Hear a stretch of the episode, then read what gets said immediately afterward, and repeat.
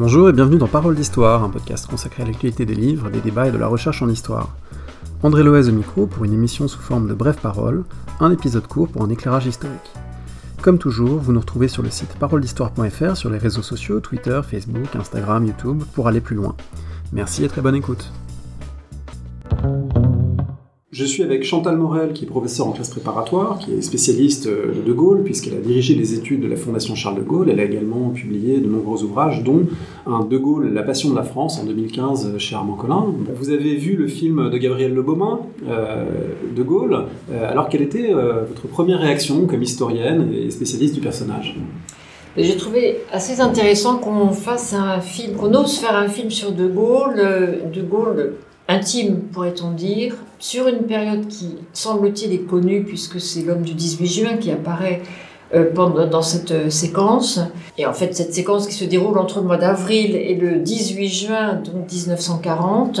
Mais on a souvent l'image d'un De Gaulle, euh, vraiment un homme très distant, le héros, le, grand homme, en fait. Et là, on a volontairement, évidemment, l'image d'un De Gaulle en famille, en couple, le rôle de sa femme Yvonne, la, place de ses enfants et notamment de la petite Anne est quand même euh, sont des éléments très importants et qui sont tout à fait intéressants me semble-t-il parce que ça donne un peu d'humanité ou même beaucoup d'humanité à De Gaulle qui est une réalité mal connue, méconnue, mal connue, cachée très longtemps que l'on peut voir un peu dans les lettres qui ont été publiées donc de De Gaulle à, sa femme ou à ses enfants, ma chère petite femme chérie, etc.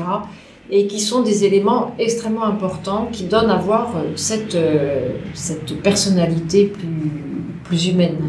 Alors le rôle en particulier de sa plus jeune fille euh, Anne, euh, qui souffrait d'un handicap, hein, qui était euh, trisomique, c'est quelque chose d'important. Et d'ailleurs pour le réalisateur aussi, on sent que c'est important puisque son premier film portait sur la Première Guerre mondiale, Les Fragments d'Antonin, et c'était sur un soldat qui avait subi un traumatisme psychique. Donc la, la fragilité psychique des êtres dans la grande histoire, c'est quelque chose, on voit que c'est un, peu un fil directeur de son travail. Et ici c'est mis en avant, effectivement ça fait l'objet de scènes assez, assez fortes de ce point de vue-là il y a cette histoire familiale, mais c'est quand même inséré dans la, dans la grande histoire. Euh, et du coup, parmi les scènes un peu qui sont des, passages obligés finalement euh, de ce type de représentation de la défaite de 1940, est-ce qu'il y a des scènes qui vous ont plus particulièrement intéressé ou frappé dans leur représentation? Alors moi, j'ai beaucoup aimé les, euh, les scènes au sein du gouvernement, hein, les débats qui ont lieu, la violence de ces débats, et la façon dont le jeune, tout récent général de Gaulle, puisqu'il a été nommé général à titre provisoire le, le, 26 mai, parce que Paul Reynaud voulait l'appeler au gouvernement, mais il fallait qu'il ait général, donc général de brigade, donc il rentre au gouvernement euh, le 6 juin, il sera, ne sera au gouvernement que pendant 11 jours, un sous-secrétaire d'État à la guerre et à la défense nationale, aux côtés de Paul Reynaud qui est... Euh, ministre de la guerre et de la défense nationale euh, et euh, président du Conseil. Et donc on a des débats euh, extrêmement houleux dès le début. En fait, le général de Gaulle, en tant que sous-secrétaire d'État, ne doit pas participer au Conseil des ministres. Donc, mais il y a d'autres réunions, des conseils de défense, etc. Et, on voit ces débats extrêmement tendus avec le général Végan, qu'il connaissait, puisqu'il l'a connu en 1920 en Pologne, euh, qui est euh, très favorable déjà à l'armistice, donc des tensions très vives avec le maréchal Pétain euh, aussi. Et, et là, ces tensions sont vraiment très palpables, très bien montrées. Euh, et c'est tout à fait intéressant. Avec d'ailleurs une distinction qui est évidemment familière des, historiens, des historiennes et de ceux, qui s'intéressent à la période, mais peut-être moins du grand public, c'est la tension entre euh, distinction entre armistice-capitulation. Hein. C'est vraiment là-dessus que se joue euh, le débat clé entre les chefs militaires et puis les politiques qui, comme Paul Reynaud, voudraient que la guerre continue ou en tout cas ne, pas céder. Est-ce qu'on peut peut-être revenir sur cette distinction qui est fondamentale à l'époque? Alors, la capitulation, c'est une défaite des armées, c'est une défaite militaire.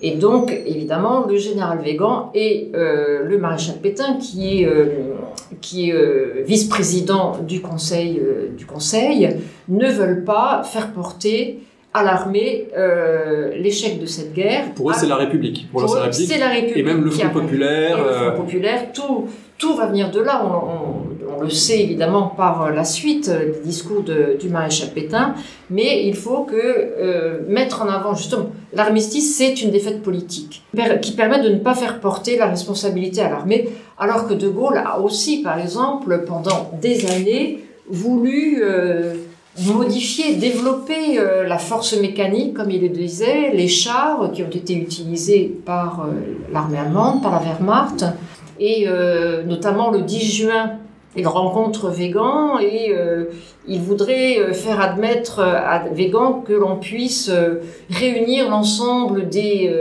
des divisions blindées que, ce que Végan refuse. Et à un moment dans la conversation, celle-ci ou une autre, Végan lui dit euh, Mais qu'est-ce que vous proposez? Et De Gaulle, qui est quand même au gouvernement, le gouvernement n'a rien à proposer, il a des ordres à donner. C'est tout à fait le, la personnalité de ce, de cet homme que personne ne connaît, qui rentre en politique à ce moment-là et qui s'affronte à des chefs militaires, des supérieurs hiérarchiques et, qui, euh, qui ne veut pas lâcher le morceau. Et effectivement, le film restitue certains de ces moments où, euh, en tant que désormais membre du gouvernement, il euh, entend dicter la politique mmh. aux chefs militaires qui ne l'acceptent pas forcément. Alors, ceci dit, vous avez commencé à le dire, la, la distinction n'est pas seulement les militaires d'un côté et les politiques de l'autre, puisque dans le camp des partisans de l'armistice, il y a à la fois Végan, Pétain, mais aussi un homme politique comme Paul Baudouin, qui est dans le film. Et puis, dans le camp, au contraire, de ceux qui voudraient continuer le combat, il y a un militaire comme De Gaulle, et puis euh, des hommes politiques comme Georges Mandel. Donc, finalement, le, clivage n'est pas simplement les politiques et les militaires. Pas, du tout. Et c'est vrai que Paul Baudouin, qui est sous-secrétaire d'État euh, aux Affaires étrangères, est très favorable à l'armistice. Et on a euh, souvent des, des échanges dans le film entre Baudouin, De Gaulle, Reynaud, etc le poids de Mandel est aussi très important et bien montré aussi. Dans Alors justement, je voulais vous demander un petit peu dans la galerie de personnages du film, euh, lesquels vous ont convaincu soit dans l'écriture de leur personnage, soit dans le, jeu que portent euh, les, acteurs, si on les, les, passe en revue un petit peu. Euh, Paul Reynaud, il est joué par Olivier Gourmet, il y a sa maîtresse Hélène Deporte, qui est jouée par Philippine Laura-Beaulieu. Qu'avez-vous pensé de la représentation du, du, dernier président du Conseil, ou l'avant-dernier président du Conseil de la Troisième République? Moi j'ai beaucoup aimé, j'ai trouvé que le personnage était très bien rendu. Enfin, la personnalité même de, Paul Reynaud a été très bien rendue, avec euh, sa fausse détermination au départ, et puis on voit sa détermination s'étioler progressivement, l'influence, euh, euh le, le, poids de, de, de, la persuasion d'Hélène Deporte, qui est euh, qui a un côté un peu maléfique, mais qui montrait aussi avec beaucoup de beaucoup d'intérêt, je trouve que là, on a deux personnages qui sont très importants et très intéressants et qui sont bien, bien présentés. Alors, un autre personnage, moi, que j'ai trouvé plutôt réussi, c'est celui de Georges Mandel, joué par euh, Gilles Cohen, donc c'est euh, le ministre de l'Intérieur. C'est une forte figure politique. Euh, est-ce qu'il vous a convaincu, ce Mandel, à l'écran? Oui, non, c'est vrai que Mandel est une personnalité qui ose s'affronter aussi, qui prend, qui a le parti de De Gaulle, et on a vraiment cette espèce de, cette, ce duo qui est quand même important, qui se bat avec force et détermination, euh, en vain évidemment, comme on le sait, mais euh, qui dénote évidemment, qui sort du lot euh, au milieu de ces attentistes, ces défaitistes que forment les gens du gouvernement. Alors il y a aussi évidemment les Britanniques. Qu'est-ce que vous avez pensé de, Churchill, joué par Tim Hudson, et des entrevues Churchill-De Gaulle Est-ce qu'elles sont conformes finalement à ce qu'on sait des premières rencontres entre les deux hommes? Bon, j'ai trouvé que Churchill n'était pas vraiment convaincant. Hein. C'était peut-être difficile à jouer, mais pas très convaincant. Cela dit, c'est vrai que les deux hommes se sont rencontrés à plusieurs reprises avant le fameux 18 juin ou 17 juin, parce qu'ils sont vus le 17 juin. Ils se sont vus en France euh, à part le, 8 ou 9 juin, je ne sais plus exactement. Et très vite, Churchill s'est euh, aperçu en De Gaulle une personnalité importante, solide, euh, sur laquelle euh, les Anglais pouvaient compter. Et, c'est vrai que De Gaulle euh, se sent soutenu a priori par Churchill, soutenu, aidé aussi par Edward Spears, qui est le, le représentant personnel de Churchill au gouvernement, près du gouvernement, qui va aider De Gaulle, en tout cas pendant cette période-là, et qui joue un rôle très important. Est-ce que dans la manière de filmer, au-delà de ces grands personnages, dans la manière de filmer la période, de filmer la défaite, est-ce qu'il y a des, manières de représenter la guerre, euh, la débâcle, euh, qui vous ont, euh, qui vous ont frappé, l'exode, les, un peu la panique, la panique des dirigeants. C'est pas des choses qu'on voit très souvent à l'écran. comment vous l'avez jugé? Alors bon, il y a quelques scènes d'exode qui sont bien euh, classiques en fait, convenues. Effectivement, on voit Madame de Gaulle au milieu de, en voiture, au milieu de ces foules sur les routes, euh, les morts éparpillés. Enfin bon, des scènes un petit peu euh, spectaculaires. voilà, j'ai mieux apprécié, j'ai trouvé ça même assez prenant. les scènes qui sont tournées à Brest au moment où Madame de Gaulle est et ces enfants partent. Euh, bon, euh, les bateaux sont, ne peuvent, sont, sont pleins, euh, certains devaient partir sautent. Enfin, c'est là, on a quand même une tension qui est quand même assez bien rendue. On est dans le, on est dans le chaos. Voilà, on, est, vraiment dans le chaos. C'est vrai aussi, j'ai trouvé pour les séquences au, ministère de la Guerre, lorsque De Gaulle monte les escaliers au moment où les Allemands ont percé et que tout le monde la, en train de détruire les documents, qu'il y, a un grand bûcher dans la cour. Euh, ça, je trouve que ça, rend quand même assez bien ce climat euh, de l'époque. Tout à fait, tout à fait. C'est vrai qu'il y a une panique énorme. Et d'ailleurs, à propos de, l'arrivée des Allemands, enfin, De Gaulle était favorable à ce que le gouvernement euh, quitte Paris. Mais contrairement justement à ses collègues du gouvernement, il ne voulait pas que Paris soit ville ouverte. Alors que, bon, c'est le choix qui a été fait pour éviter les destructions, etc. Lui considérait que Paris devait se défendre.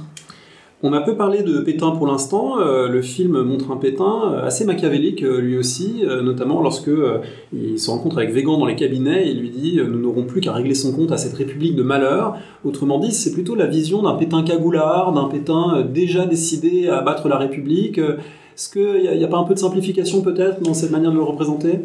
Alors un peu de simplification aussi, parce que c'est vrai qu'à l'époque encore, euh, euh, Pétain pardon, était le vainqueur de Verdun.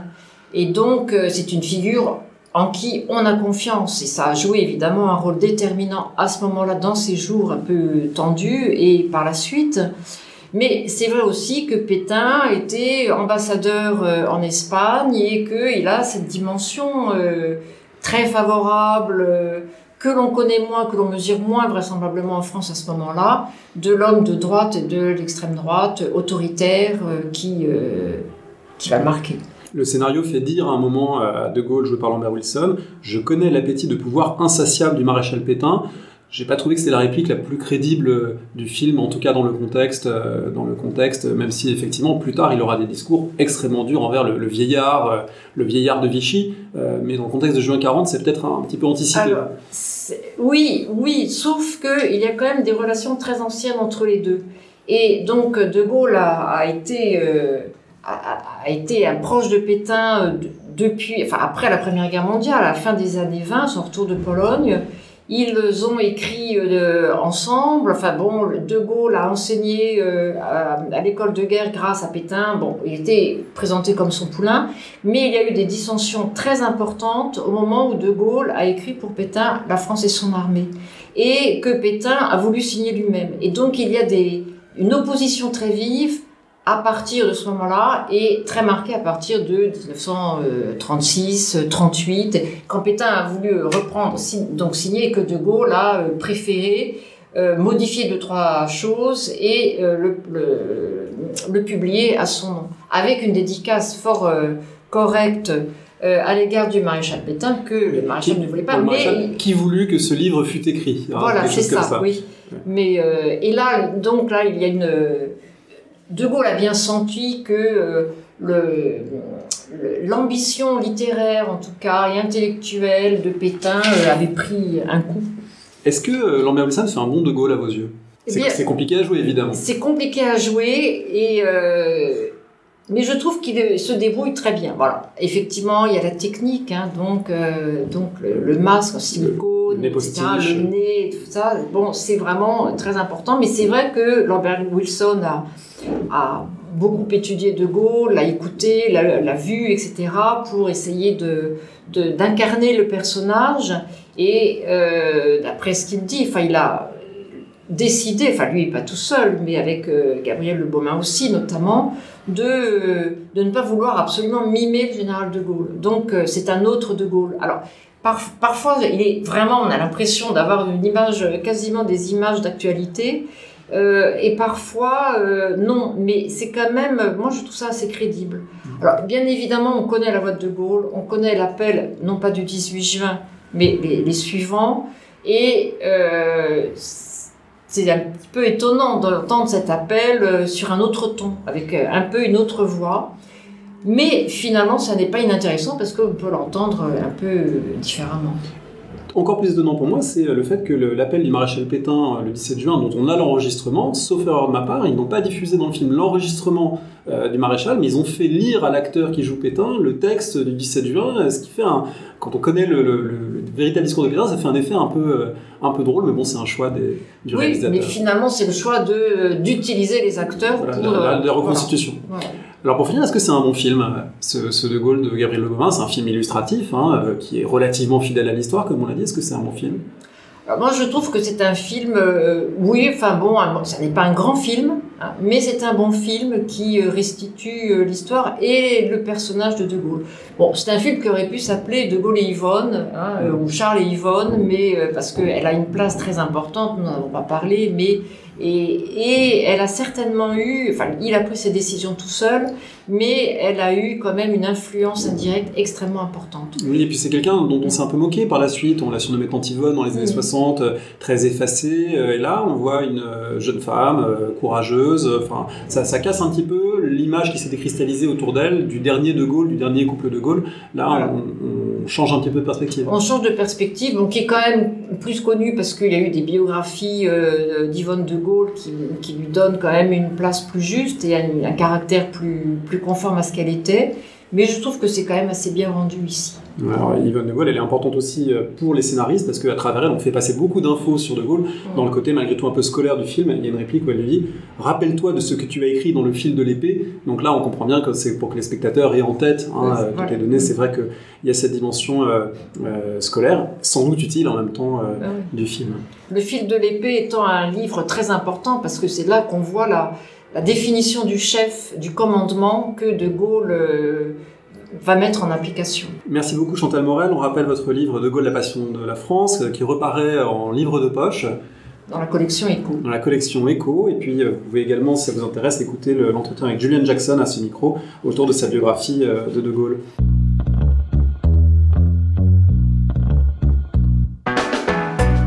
Merci de nous avoir écoutés. Rendez-vous sur le site www.paroledhistoire.fr pour toutes les informations sur le podcast, pour vous abonner, écouter ou télécharger les autres émissions.